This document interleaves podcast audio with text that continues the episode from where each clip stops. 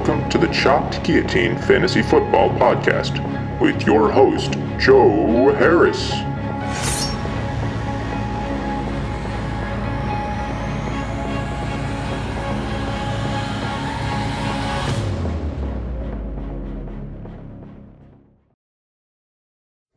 Ladies and gentlemen, welcome back in to the Chopped Guillotine podcast. I am your host, Joe Harris, and today we have yet another episode recapping week two. It's in the books. I hope that you made it out of your guillotine leagues alive. I did it in almost all of my leagues, but we'll talk more about that in the next episode. We'll save the harrowing stories uh, for our exit interviews. Today, we're going to be going over more waiver wire targets, rules you should keep in mind when you're bidding fab on all the players that got dropped in your league, and trade advice going forward. Because as I have observed over the first week, some of you motherfuckers out there need it. Uh, this episode is sponsored by the follow button. If you or a loved one has access to a thumb or any other finger for that matter, you can actually use it to press the follow button on any device, on any platform that you may be listening. You can hit that button, and we would all greatly appreciate it here at the Guillotine Podcast.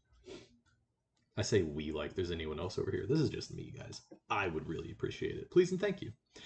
We're going to jump right into it. There's a good handful of waiver wire targets who might still be kicking around on your waivers. Obviously, there are people on your waiver wire that I'm not going to talk about just because I don't have the time or desire to talk about all 200 players in fantasy football and how much I would bid on them. So, of the people who may be available in your guillotine league, we're going to start with the big name, the big ticket, the number one add everywhere by the end of this week. He should be rostered in 100% of fantasy leagues following an absolutely terrible looking injury to Nick Chubb. Prayers up to Nick Chubb.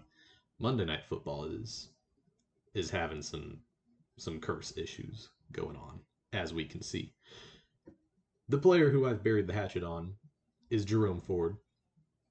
He look, he is the clear most important add that you can make in any league, guillotine being no different.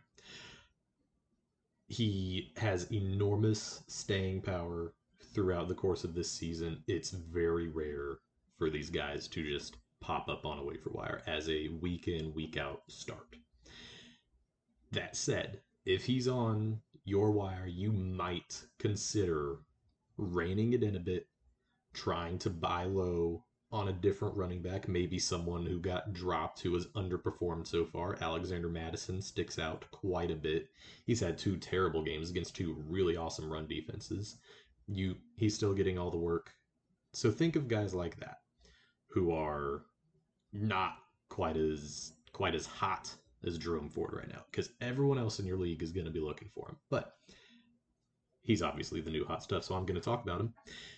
The biggest problem that faces Jerome Ford is not the possibility of Kareem Hunt signing there or them trading for Cam Akers. I, I think that if either of those things happen, I will be happy for Jerome Ford that that's the only competition that he has in this backfield. Um, the biggest problem is he plays the Tennessee Titans next week. You are not at a stage in your league where you can spend a lot of your fab on him. I mean, you you would be looking at 10%, maybe 15% of guillotine fab on Jerome Ford. You can't spend that on a guy and then bench him. The Titans have been phenomenal against the run going all the way back through about halfway through last year. They just really turned it on and shut down running backs outright. They're terrible against covering wide receivers. And that plays into it just because their secondary is so bad that it's a waste of time to do anything but pass the ball. But also, the players that they have up the middle are really good. They have an excellent linebacking corps. Their line, uh, the defensive line, is headlined by Jeffrey Simmons, who is one of the best interior defensive linemen in the NFL. It's hard for running backs to produce against the Tennessee Titans. You're not going to see a lot of it going forward. The the Tennessee Titans are the reason that we told you to sit Joshua Kelley, who was another really hot waiver wire add, and we were correct. He scored like five points. I think he had 5.9 at the end of the day. That's not what you want out of a guy who you're spending 10 to 15% of your guillotine fab on. He might be someone who you let other people overspend on. If you have him rostered, now is a perfect sell high opportunity. This is a guy who has all of the buzz. If someone needs a running back, and trust me, someone needs a running back. Someone had Nick Chubb and no longer has Nick Chubb. Jerome Ford is an awesome trade away candidate just because of how high his value is. I'm not saying he must be traded away. I'm saying that you absolutely have the sell high window, and I don't like passing on a sell high window. So, Jerome Ford, he should be added in every fantasy league ever. You should put a bid out on him if he's on your waiver wire. I wouldn't go crazy just because of, you know, it's the Titans. Let's not do this to ourselves for the second week in a row.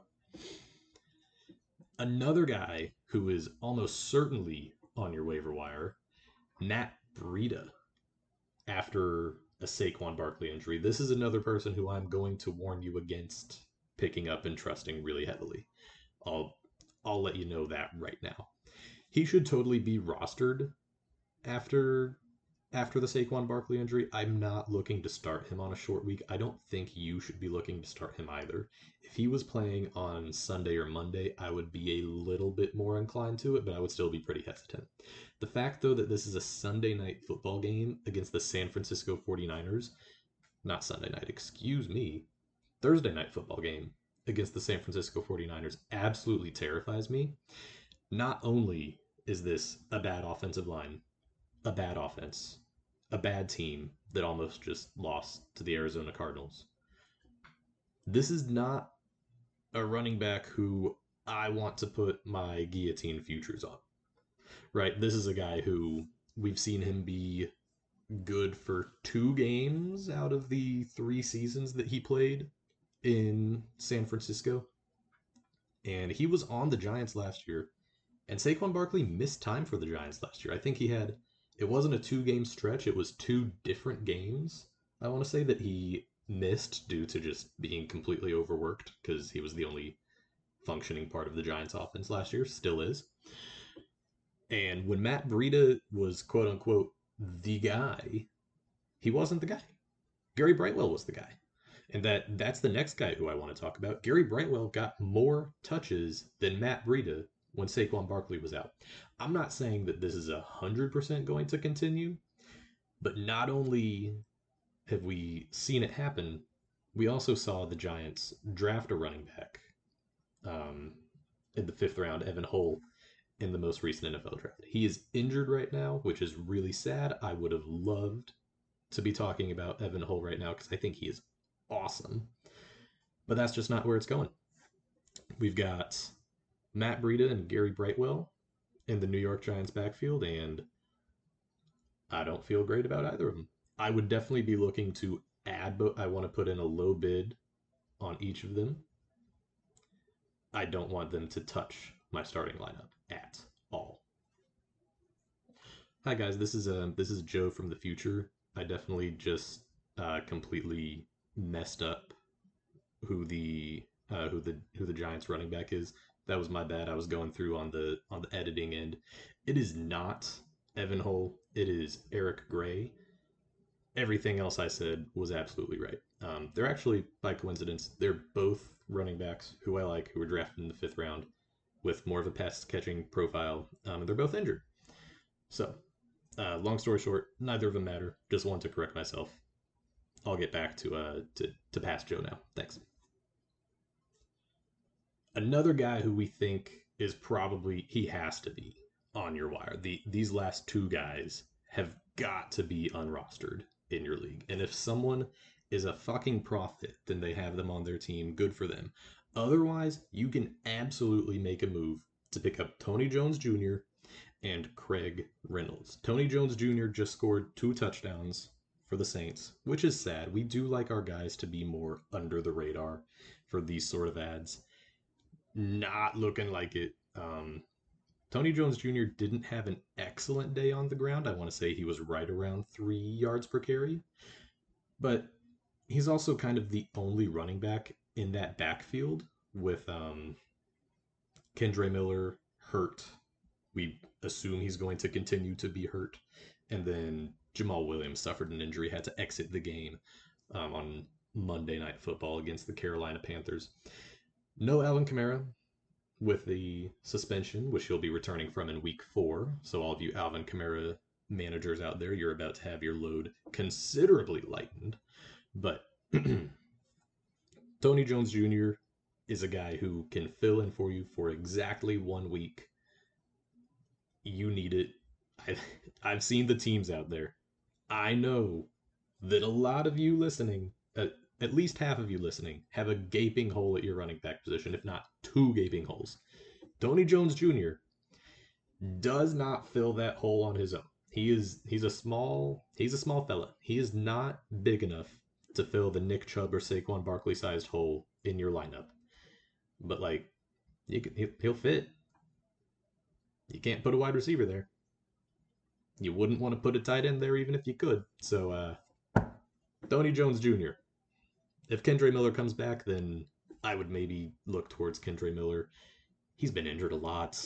I don't know how much work they want to give him. If if Kendre Miller comes back, they're probably just both sits. We'll we'll see what happens we'll see what happens between now and then. You should look for the start sit episode. It comes out on Saturday, and we'll have an answer for that question there. So keep both of them on your radar. Notably, Tony Jones Jr. And Craig Reynolds, who I mentioned earlier, there's no shot he's rostered.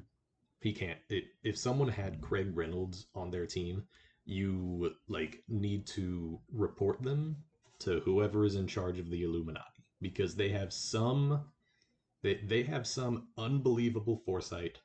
They are probably a lab experiment who escaped and is just living among us now. So, unless you have that person in your league, Craig Reynolds is available. This is a premier, like $1, even $0 add. And I'm not going to be able to get him for 1 or $0 anymore because, you know, I said it and people who I play with listen. But regardless, Craig Reynolds is an awesome add. He saw a lot of work when David Montgomery went out. David Montgomery is not playing next week, at least according to almost every beat reporter surrounding the Lions. I would tend to listen to them. I don't think he's a guy who I want to add as like a plug and play. But however, for however long David Montgomery is out after this coming week, Craig Reynolds could be a guy who fills a hole in your roster temporarily. He should have the exact same role that David Montgomery had. He should do it probably a little bit worse. The Lions, for whatever reason, are very hesitant to give Jahmyr Gibbs more work. And even after David Montgomery went out, they didn't increase Jahmyr Gibbs' snap share considerably. He went from, I want to say, about a 30% to about a 40% snap share. He is not on the field a ton. They want to be very slow and deliberate with the way they use their new rookie running back. That makes sense. I get it. I don't like it, but I get it. Craig Reynolds has been in this system for a long time. We've seen him have really random explosion, awesome games, and then, you know, immediately just turns back into nothing. He's a guy who you should absolutely be putting on your roster. If it gets desperate, who knows? Maybe he does become a start. I'll talk to you about that on Saturday. But for now, he's a really good, really cheap add if the guys towards the bottom of your bench are just looking ugly or have some red letters next to their names now. And uh, just to wrap up the running back section of the waiver wire, Zach Moss and Justice Hill and Kyren Williams, they all should have been added last week. Uh, Zach Moss and Kyren Williams should have been drafted in a hundred percent of guillotine leagues. In the event that they're still out there, you pick them up. They're they're good. They can actually fill a decent hole on your roster. You can check out episode 11 of this podcast where I explain why that's the case because we've already talked about those guys. So I'm not going to subject you all who are frequent listeners to having to hear me talk about the same thing over and over again. It's hard enough to hear me talk about one thing once. We're just going to go ahead and get into the wide receiver side of things. The headliner for the wide receiver waiver wire is Josh Reynolds. He should be available in nearly every league. He was out there playing nearly every snap. He saw a lot of targets, even with Amon Ra St. Brown on the field for most of the game, and he has turf toe, which not a, obviously not a hugely detrimental injury, but it's also something that guys miss time for. We've seen people miss two, three, even four weeks in the case of you know Michael Thomas, R.I.P. Um, in a lot of cases, turf coat, turf toe, if not treated properly, can keep a dude out for a long time. Obviously, we don't want that. I love Amon Ross St. Brown. You love Amon Ross St. Brown. Anyone who plays fantasy football loves Amon Ross St. Brown. But in the event that he's not out there, this coming Sunday, Josh Reynolds is a smash hit. He was soaking up so many targets. He was always on the field. He caught two touchdowns. That that's the one thing I don't like about Josh Reynolds for this week is that he's on other people's radar because he caught two touchdowns. Terrible. How dare you, Josh Reynolds? If you're listening to this, which I know you are, because everyone listens to this podcast who plays in the NFL, you shouldn't have caught those. You should have let us make the sneaky Josh Reynolds add, and then you go crazy. Even if Amon Ra St. Brown plays, Josh Reynolds is a perfectly good start. If Amon Ra doesn't play, he is a smash 10 out of 10, 11, 12 out of 10 play I'll give you all the updates on that again on Saturday. Look at me learning how to like promote my own content. I'm getting I'm getting good at this stuff. Moving now to the next wide receiver set. Uh, we've got two guys who we want to highlight. Any wide receiver who lives in Houston, Texas, probably plays for the Houston Texans. And if that's the case, you want them on your team. You probably want to start them. Guys like Tank Dell and Robert Woods, if they are available in your leagues, which they are in a lot of leagues right now, they need to be picked up immediately. This is a Houston Texans team that does not have the offensive line to run the ball. It's really sad.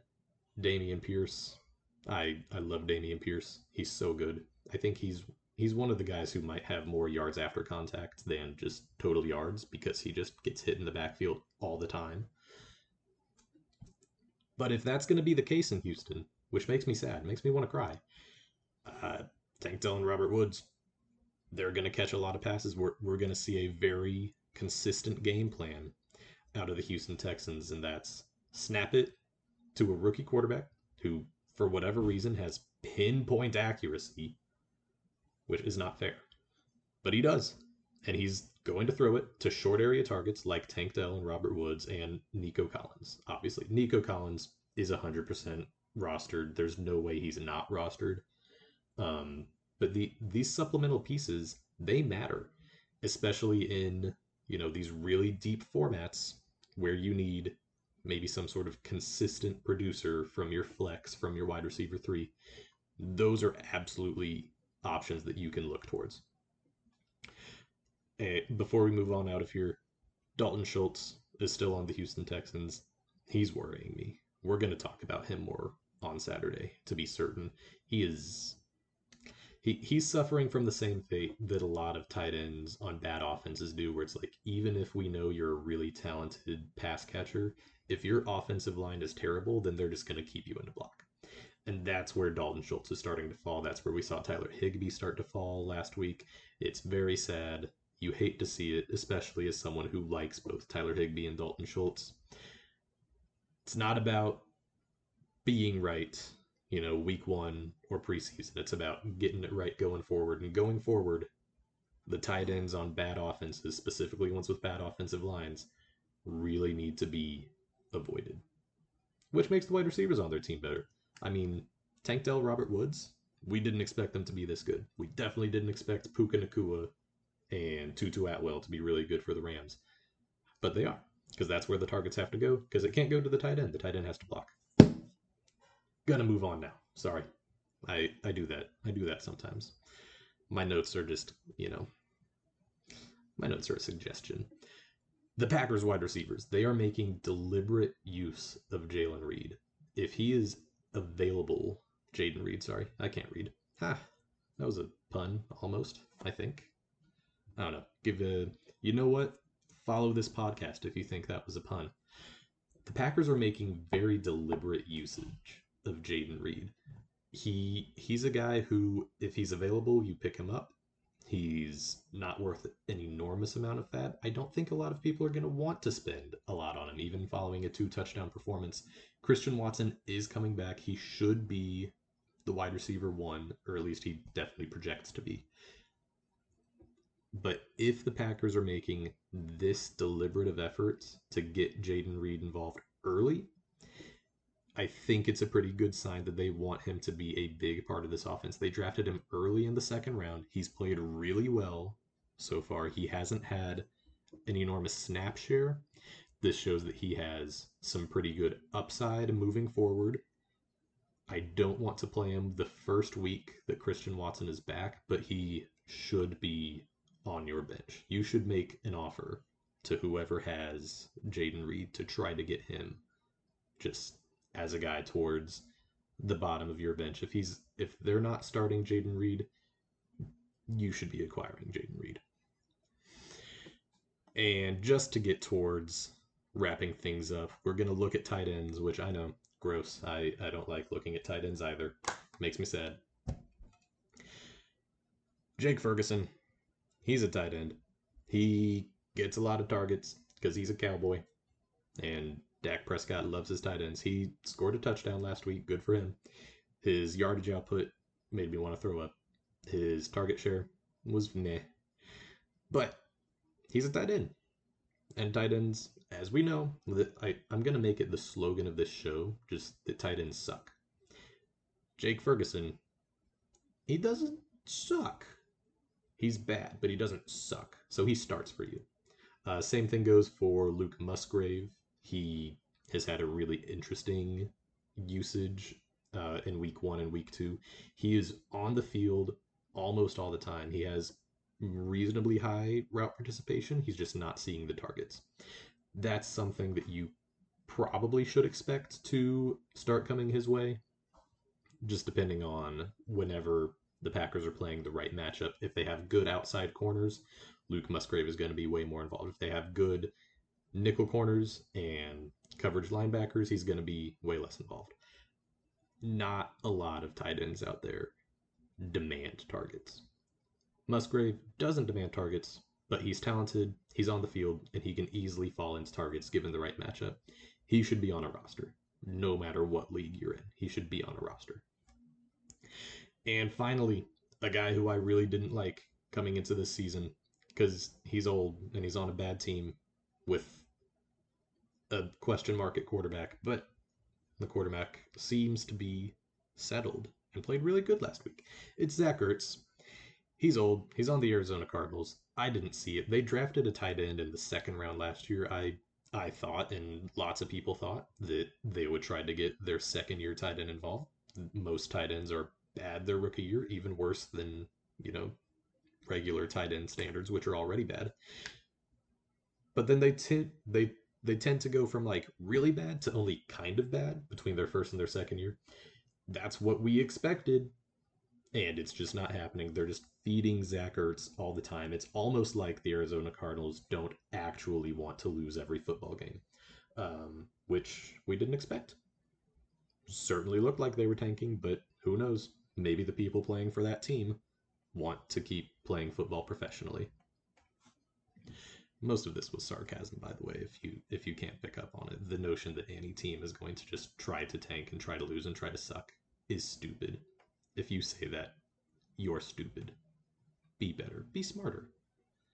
And finally, we're moving on to the Mirage of the Week. The Mirage of the Week is Kareem Hunt. This is a new segment that we are going to do every week when we talk about our waiver wire targets. It is the guy who people think they are really smart for putting on their team, and they aren't. Like it, if if there's anyone out there who wants to drop a roster spot on Kareem Hunt because he visited the Browns, there's a very clear reason why it's not going to pan out the way you want it to. A, even if he signs this week, he's not going to get involved all that early, right? Their their system is similar to what he already knows, but he was also pretty bad in the system last year. They haven't changed the system considerably since last year. They are trying to use more of a one back approach. They are not targeting the running backs at all, and that's where Kareem Hunt made most of his production happen. And finally, the Browns just outright didn't want him there.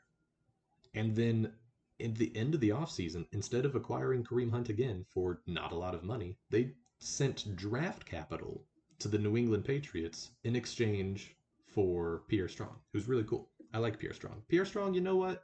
I should have put him in the waiver wire targets. I should have put him in the running back targets. That that's a really good low priority add that like if you can get him at the bottom of your roster, you feel pretty good about it. The running back two for the Browns, I mean, week one it was Jerome Ford. He got 15 carries. The data last week is obviously pretty skewed, so it could be a pretty valuable position. But it's not I, I'm not looking for Kareem Hunt. By the time you are confident enough to start Kareem Hunt, he is going to be in a committee on an offense that doesn't look superb.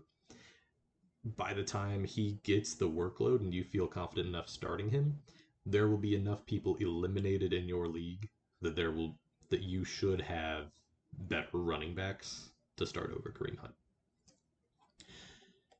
Moving out of the waiver wire section of today's show, we're going to talk about free agent budgets. That is what, if you didn't know what I was talking about when I said FAB, FAB, F-A-A-B, stands for Free Agent Acquisition Budget.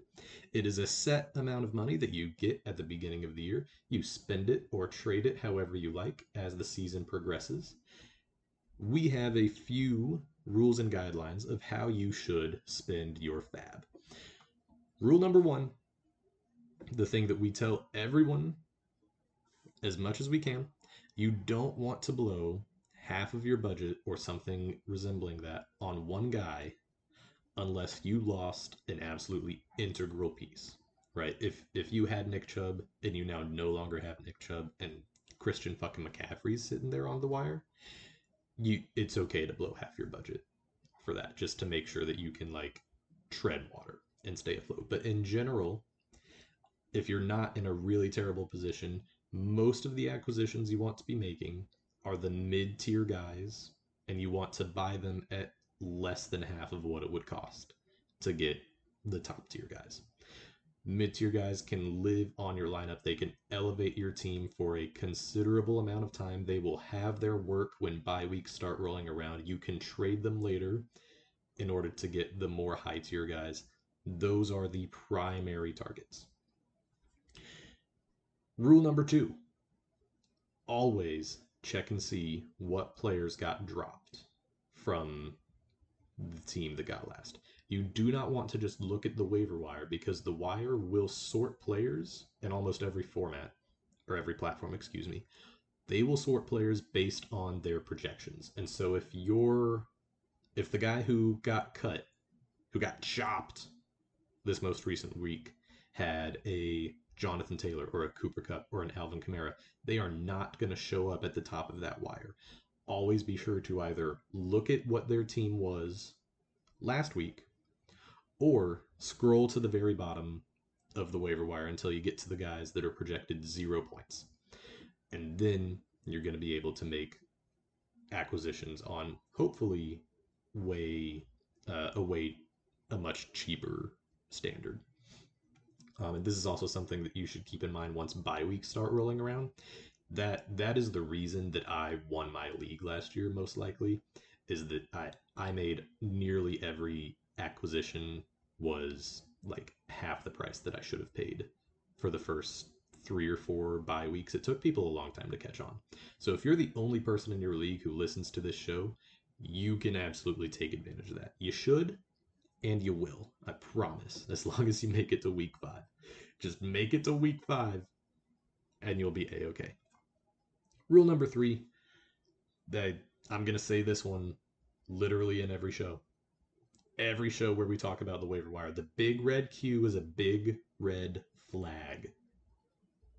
If they have a red letter, a Q, a D, an O, an IR, a sus, even, eh, not a. I don't care much as much about suspended. Big red letters next to their names are big red flags. You, it, it's totally okay to put a bid in on them. You never want to pay top dollar for someone who has big red letters next to their name. If you get them for cheap, great. If someone else spins up on them, even better. They are doing themselves a disservice. And that's great for you. And now we're going to move in to the last, the most anticipated section of our show. Because, and I know that it's the most anticipated because I polled one person, Evan Danaher. Thank you. It's the trade talk. Guys, I've seen some really, really bad trades coming through in the last like four or five days. There's a couple of very, very important things, especially in guillotine, that you need to keep in mind when you are making a trade. The first one if you are trading a star player, a guy who you took with one of your first three picks, you need to talk to at least four or five different people about what they would offer you for that player. Do not just go to one person and then take whatever they offer you. I saw that happen three times in one day. I saw Austin Ekeler get traded for Jamaal Williams and 10% of a fab budget. That's nothing. I saw Cooper Kupp get traded straight up for Javonte Williams. That one is more reasonable, but Javonte Williams also just got purchased for 65 fab. And so, I mean, Cooper Kupp's worth more than that. And we know this. I, I get that if you're in a tough spot, it's okay to trade him, but you can also do way better for Cooper Kupp, right? Finally, most egregious, I saw Aaron Jones and Amari Cooper get traded for Christian Kirk and Marvin Jones Jr. These are terrible moves. And the reason that they were made isn't because the people who made them were stupid. It's because they thought it was their only opportunity. And that's just not true. There are so many other people in your league who, if you're in a tough spot, you can make a deal with them. You want to know how you make that deal? You take the deal that the other guy offered you, you go to someone else, and you say, hey, I will give you these players if you can do better than what this guy just did. And you can fucking circle around five, six, seven people. Do it. If you are trading a big name, there is almost always someone who is willing to pay more than the first guy you make a deal with. Take the extra 15, 20 minutes, shop them around. Don't screw your team over for the foreseeable future. Because the people who made those trades, did they stay alive this week? Yeah. Are they going to stay alive till the end? No. The the those moves take your team from potential, hopeful, might make it to the end to you don't have the upside to be able to survive week in, week out for the next, you know, 10 week span and then turn that 10 week span into the turn your team after that just getting by for the first 10 or so weeks into all-star team.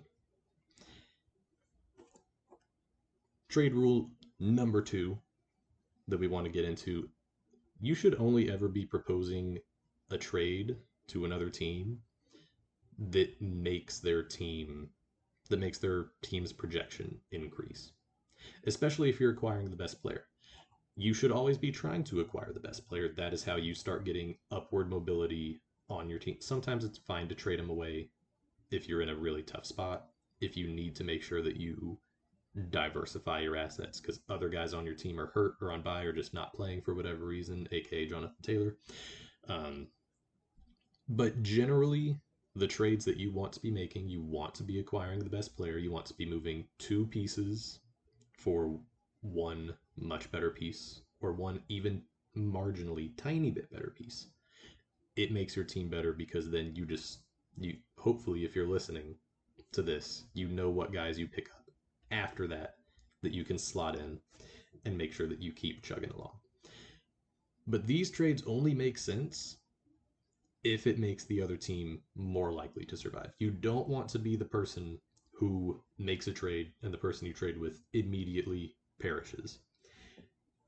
I traded with I want to say 10 teams last year by uh, by week 8 and then 2 weeks later the only people who were left in the league were people who I had made trades with.